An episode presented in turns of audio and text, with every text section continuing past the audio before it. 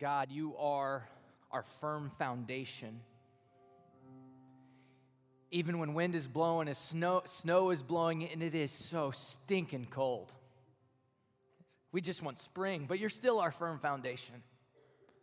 And so this morning, I pray that you would open our eyes to see you, that you would open our ears to hear your words. You know, you would open our hearts for your Holy Spirit to make us more like you, to form and shape us into your image. We pray this in Jesus' name. Amen. You can have a seat.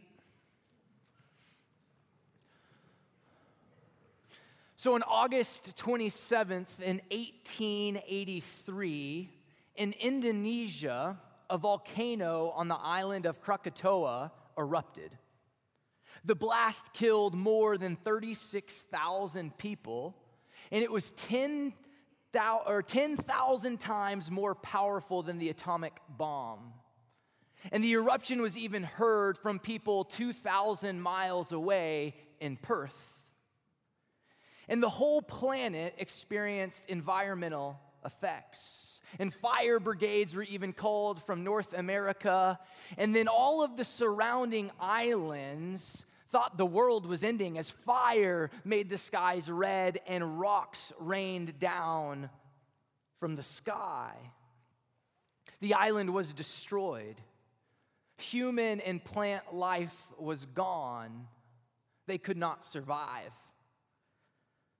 But then, around three years later, an expedition went to the island and they found mosses and algae and flowering plants beginning to grow. And then a year after that, so four years after the uh, eruption, growth was rampant. Grass was actually so tall that adults could begin to hide in it and behind it. Destruction led to renewal and life, to new creation. The island appeared barren and dead, but the seeds were germinating underneath the surface. And years later, new creation sprouted forth. In describing this scene in his book, Mark Sayers writes this he says, Krakatoa reminds us that what may look like decline, loss, or even obliteration can be revival's launching pad. For such renewal to occur, all it takes is a single seed. And I might add one thing to this quote all it takes is a single seed and time. The time between death and new creation. And this story of Krakatoa is not just the story of that island and that volcano, but it's the whole story of Scripture. It's creation, fall, redemption, and restoration. Hopefully, you've heard about that in Core 100 or 150. If not, we're doing something wrong. God created the universe and everything in it. It was good. He called you and me very good. And as we unpacked just a few weeks ago, Adam and Eve were enticed by the fruit and they went into hiding. There was a fall, there was a break in the relationship between them and God. But God went looking for them. And in a cry of love, he said, Where are you? Come out of hiding. I want to redeem and restore you. And the rest of Scripture is that story God being steady and stable and faithful and constant, pursuing you and me, pursuing his people throughout generations. And he pursued us so much that he sent his son, Jesus, to redeem us and restore us through his death and his resurrection. That's our story. And this is not just the story of Scripture or even the whole universe. This is the story of each one of our individual relationships with people. My wife often says in every relationship, there's a creation story, a place where it begins. Relationships with parents or friends or professors or coworkers or your kids all have a starting point, all have a creation story. But every relationship also has a fall story, a place where it breaks, a time that you are betrayed or you betray, a moment that you are abandoned or you abandon. In every relationship, there is disappointment, missed expectations, and pain. There is some kind of break in the relationship. This is guaranteed, and I have no doubt that you have experienced this on some level in your life with someone you're in relationship with. There's no question about it. However, I do have this question What is your response to that breaking? What is your response to the people that you experience a fall with? How do you react? Do you take the time for new creation to spring forth or not? And that's the question that I hope to address this morning as we continue to learn to go at the pace of being known. So if you have your Bibles, you can open up to Second Corinthians chapter 5. And I'm going to read two verses for us, verses 16 and 17. It's the Apostle Paul. From now on, therefore, we regard no one according to the flesh. Even though we once regarded Christ according to the flesh, we regard him thus no longer. Therefore, if anyone is in Christ, they are a new creation. The old has passed away. Behold, the new has come. How do you regard people?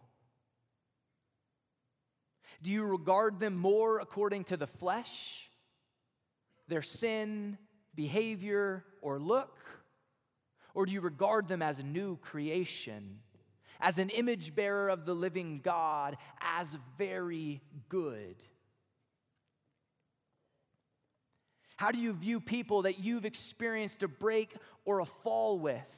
Your friends, your family, your spouse, your significant other, your coworkers. How do you view people who are different than you, that believe differently, that think differently, that vote differently, that just kind of do things differently? Do you primarily see flesh or beauty? Do you primarily see what people contribute to God's kingdom or what they restrict or take away from God's kingdom? Reflect on that for a moment.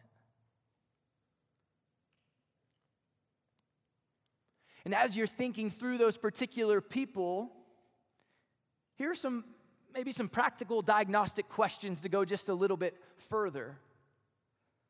What are you quicker to notice?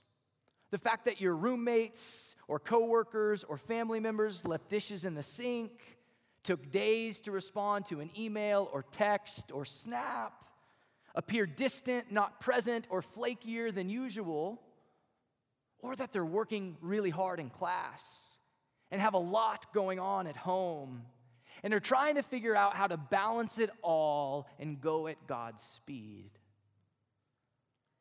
Are you quicker to critique or encourage? Are you quicker to add more to someone's plate or bear their burden? And when a break or fall happens in a relationship, do you retreat from them? Do you create a narrative about them, a lie that's not true? Do you move on to the proverbial greener grass? Or do you stay? Do you stick it out with them? Are you honest with them and let them be honest with you? Do you pursue them despite the fall? Despite the break in the relationship.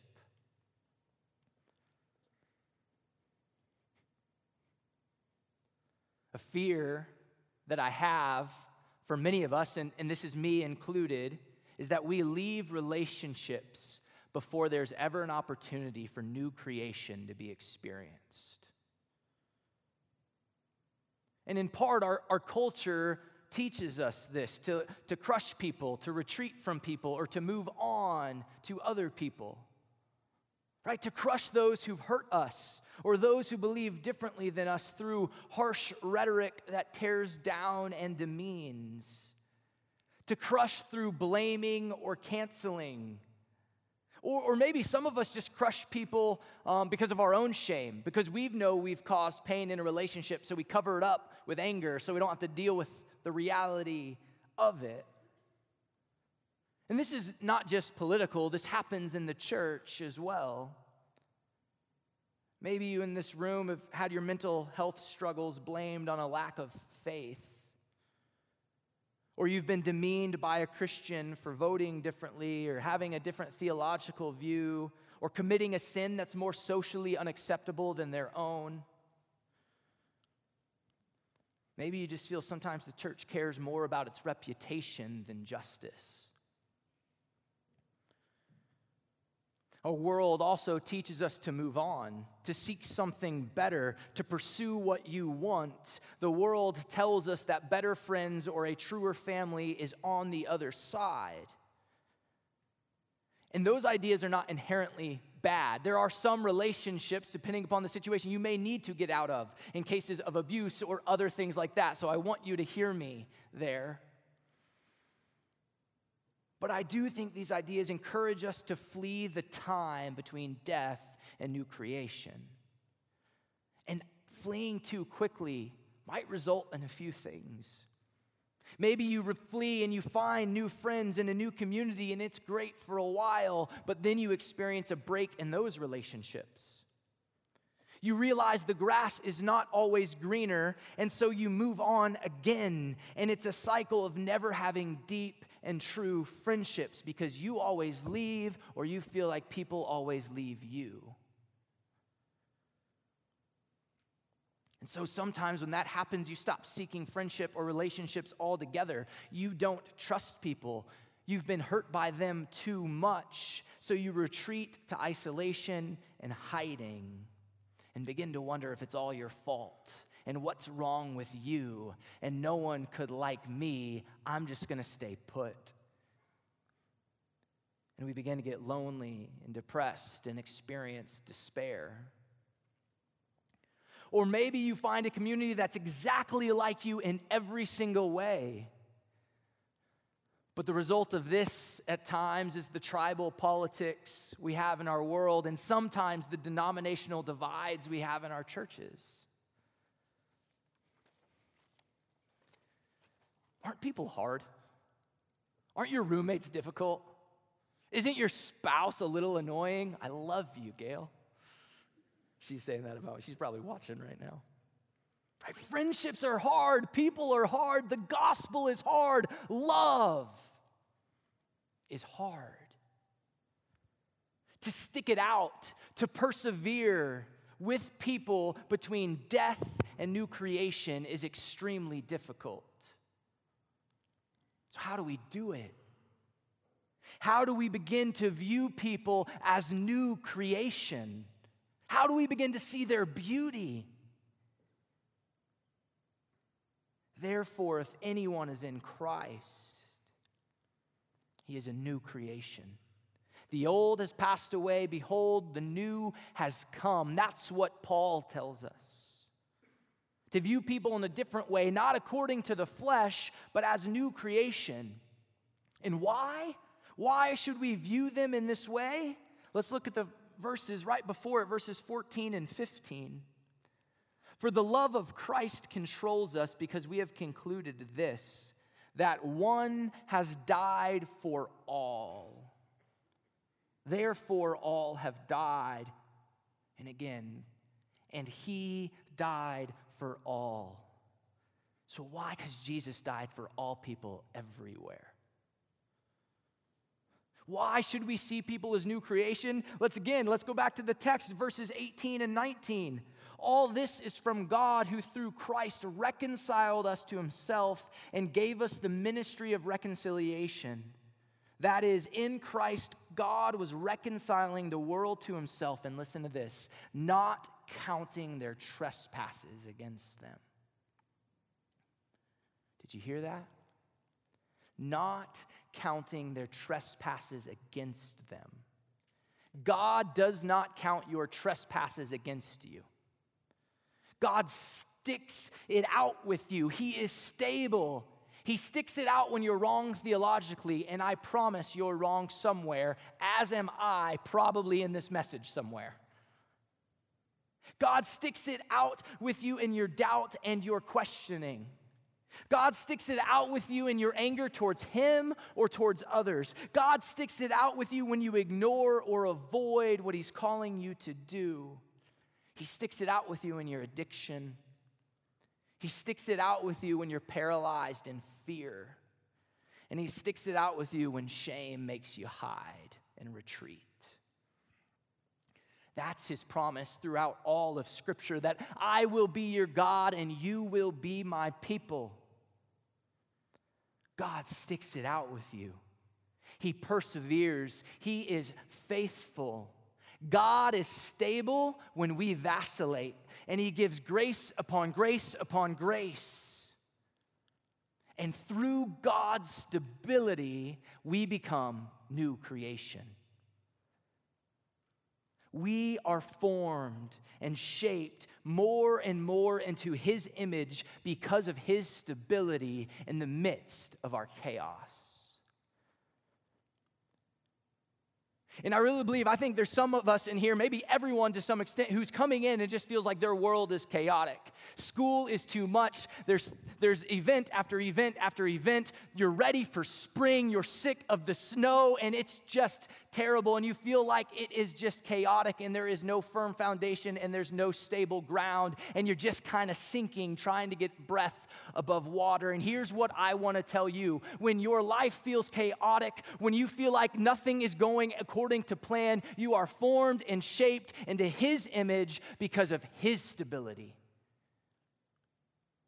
even in the midst of your chaos. Even when you feel like you are not pursuing God and there's just not even time to do it, He's faithful. He sticks it out. He's stable. And you can trust that you're being formed and shaped into His image day after day after day after day because of His promise I will be your God and you will be my people.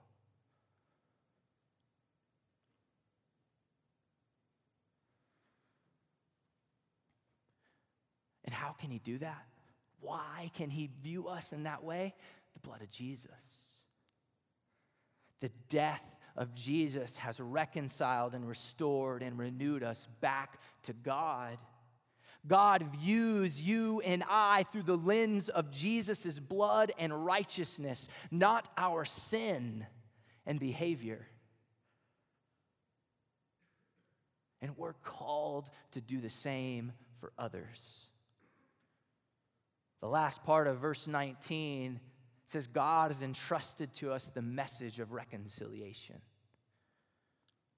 We are called to stick it out with people, to be stable, not to crush or cancel, not to flee to isolation or move on to greener grass. Our paradigm for relationship is the blood of Jesus, not a person's sin or our own self righteousness.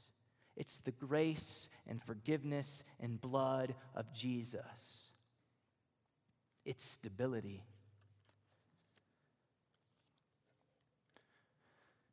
In the sixth century, Saint Benedict, a monk, he took three traditional monastic vows fidelity, chastity, and obedience, and he added a fourth stability. And stability is the vow of a commitment to a place and to a people. It was the renouncing of our endless search of greener pastures and better brethren, is what our Godspeed study says. So, what happens when we take a vow of stability? What happens when we stick it out with people, like God has stuck it out with us? What happens when we commit to a friend or a parent or a roommate over the long haul? Again, from our Godspeed series, here's what Father Giles says. He says, Very quickly, you see people's faults, but to see people's virtues takes longer. To learn to know them takes time. It's so true. We're so quick to regard people according to their faults, sin, or the fact that they aren't like us.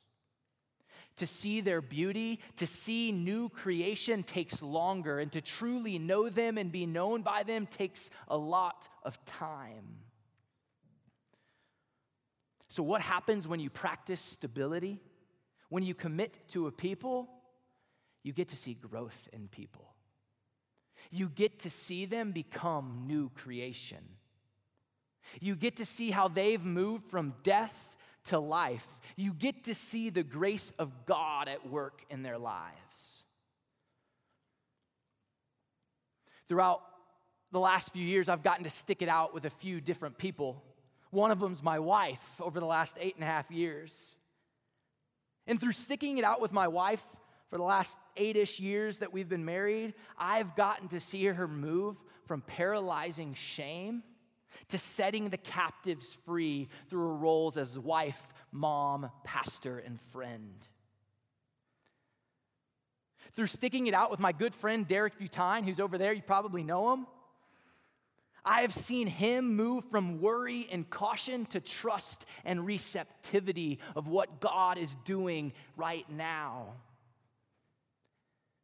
And it's not just growth and new creation that I've gotten to see in them, they've gotten to see new creation in me. And I asked them this week what growth or virtue they've seen in me over the last number of years. And here are their responses. Gail said, Through sticking it out with Sam, I've seen him move from performing pastor to vulnerable husband.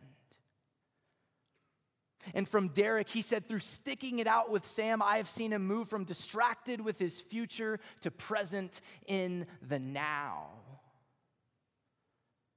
And can I just tell you, there's other people, there's coworkers who could be on this list, there's friends, there's family members, but Gail and Derek and, and Jeremy and others, they have been God's grace in my life. They have extended His grace and compassion to me. And I hope that in turn, I've extended it to them as well. And what we've gotten to see in each other is this move from death and sin and struggle to life and new creation and transformation. And if we leave too quickly, you'll never get to see it, you'll never get to experience it. You see, stability is not restrictive or boring. It's liberating and full of grace in the pathway to new creation.